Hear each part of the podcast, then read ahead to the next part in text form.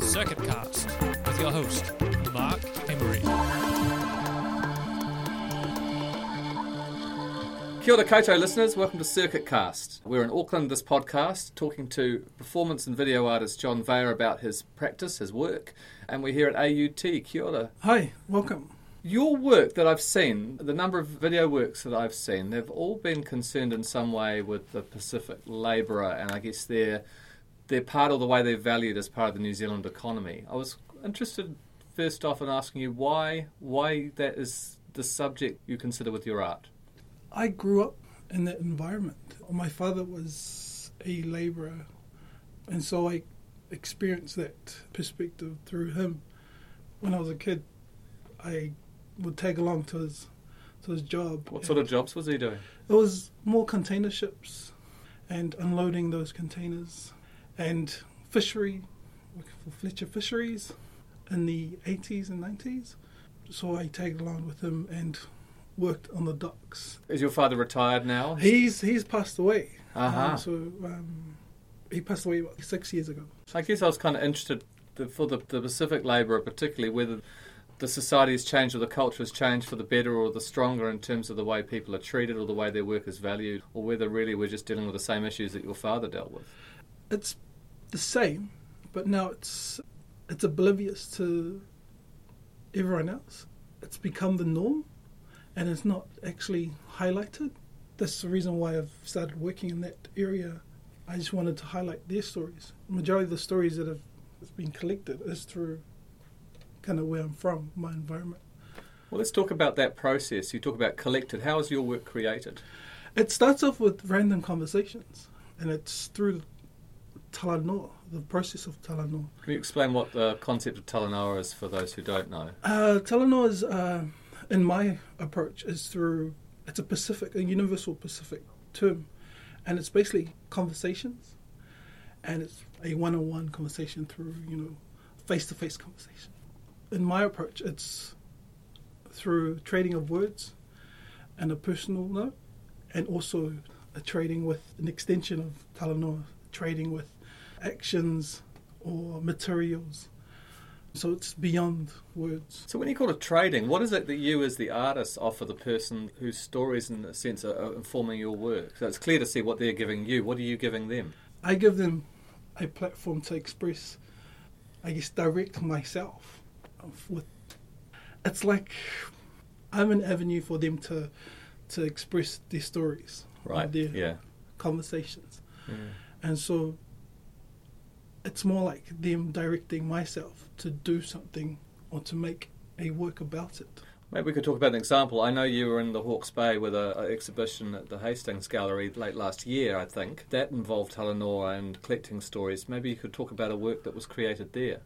in Napier, I went for two week uh, research, and it started off with MTG Hawke's Bay appointing people to see. That's the gallery? Yeah. Yep. And so it started off controlled. And that approach was really difficult in terms of gathering information about migrant workers because it was all all set up. It was like a, they came with an agenda. And so the first week of research was all about that. And as the second week came along, I decided to just scrap everything and just take public transportation at bus stops and taxi drivers. And those conversations started off organically and, and more real. And those are the people that would talk about their community more. And what was the work that came out of that? It was the uh, parking meters. In Napier, they have these old school parking meters they used to have. The, the ones on sticks. Yeah, Yep. ones on sticks. You put coins in and you turn it, Yeah. and it's a timer. So they still have those in Napier. I looked at those parking meters and reflected or um, referenced them as if it was the bodies of the migrant workers, or uh, and so putting those coins in and, and you occupy that space for a moment, uh, reflecting the the migrant workers. You pay them these wages, and they occupy these spaces or those orchard spaces just for a moment and then they leave. How did you portray that? Were you using video or I, sculpture? I or- used the actual parking meters. Um, I asked council if I could borrow parking meters so I can use them into the space.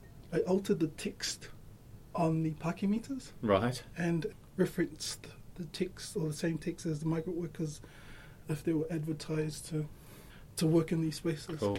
The last work I saw of yours was a while ago. It was late 2014 at Art Space here in Auckland, which was a work in which you, for five weeks, lived under the poverty line. A five-channel video work, five different images from presumably each of those five weeks of you lifting this 40 kg rock. Where was that work inspired from? It started off in 2008, responding to the global economic crisis. During that year, playing footy with some friends, or after footy training, one of my friends approached me and said he just got made redundant. And so we had conversations about the process about it, and he was just told that he was going to be let go. Yeah. And so I decided to make work in response to that. So I tagged along to his last week of work of mahi and just experienced the process of of working. What was the work that he was doing? It was rock rock wall. Because I was wondering Yeah. why why you lifted a rock. Yeah. So he he constructed rock walls, especially in the um, the high class areas like Remuera and Newmarket. Yeah, you don't see rock walls out in Otara. No, no. I tagged along with him at his job for the last week and started to research about his labour, the way they work, and I was interested in, in how um, they become hypnotized in the mahi or in the work. And so I wanted to show that aspect through the work. What I didn't say was that you, in each of those five videos, you hold the rock above your head for 25 minutes. Is that right? Is that I, right? I hold it for about yeah 25 minutes. Reason is because the camera couldn't go that long.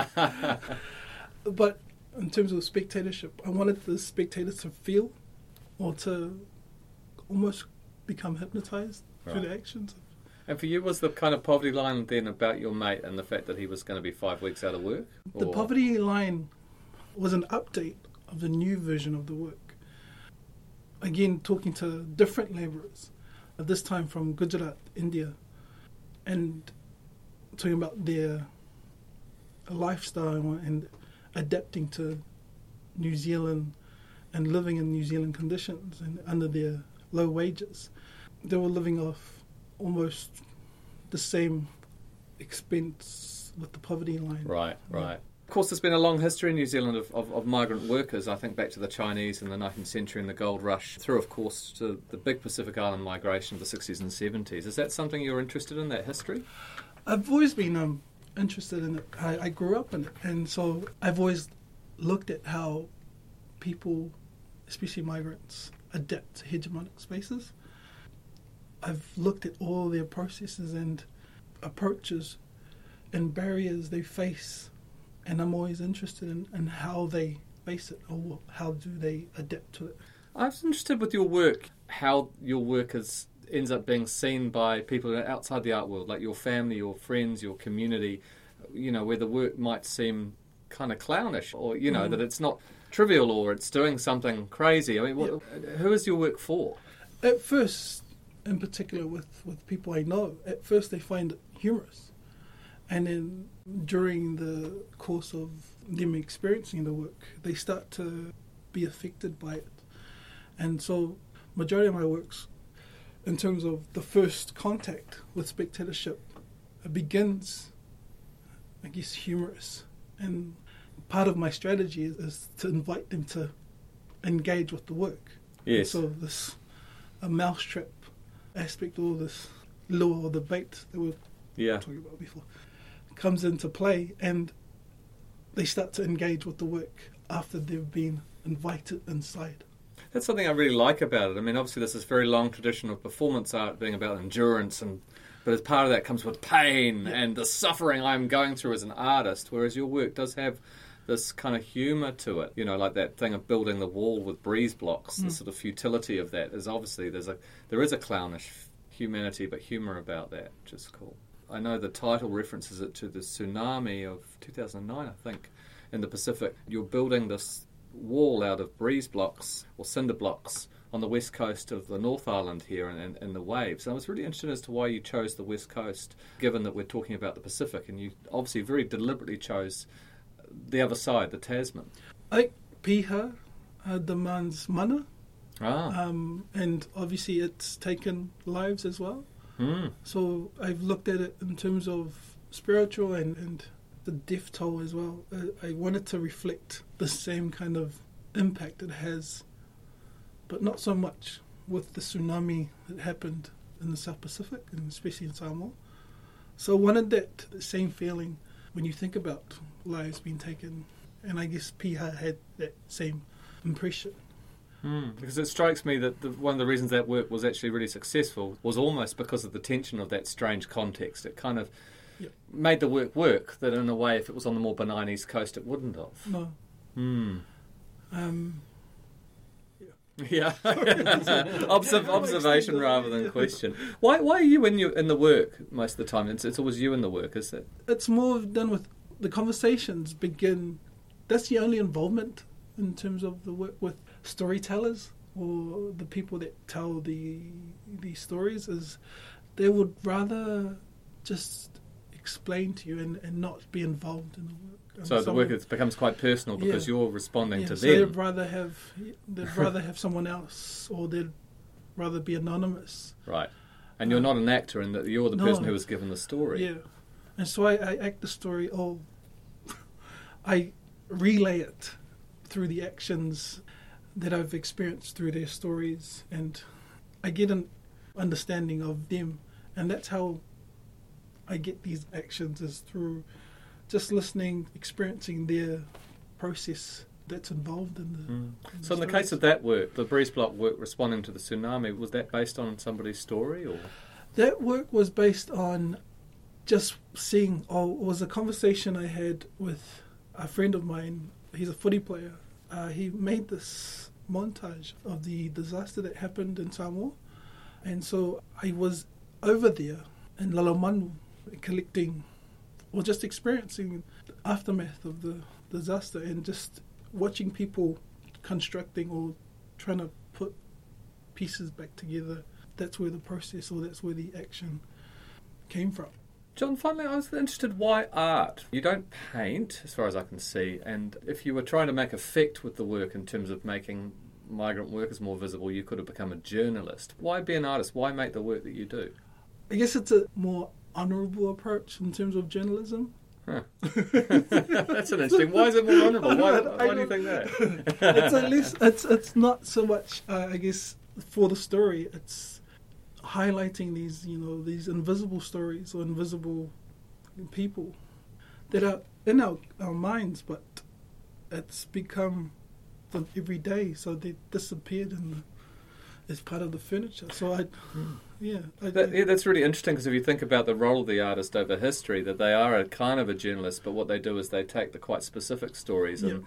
and rather than the way our media is very based around celebrity and identity, that they, they, they take them and make the sort of Mm. bigger, more resonant, symbolic work, Yeah. which in a sense is what you do. So that's when you know a story within a story comes into play, and it's obviously stories that you hear with, within a community. It doesn't become highlighted until you become part of the community or research within inside of a society. One wonderful discussion. Thanks for joining us today, John. Thanks for having us here at AUT. Thanks for having me. Kia ora.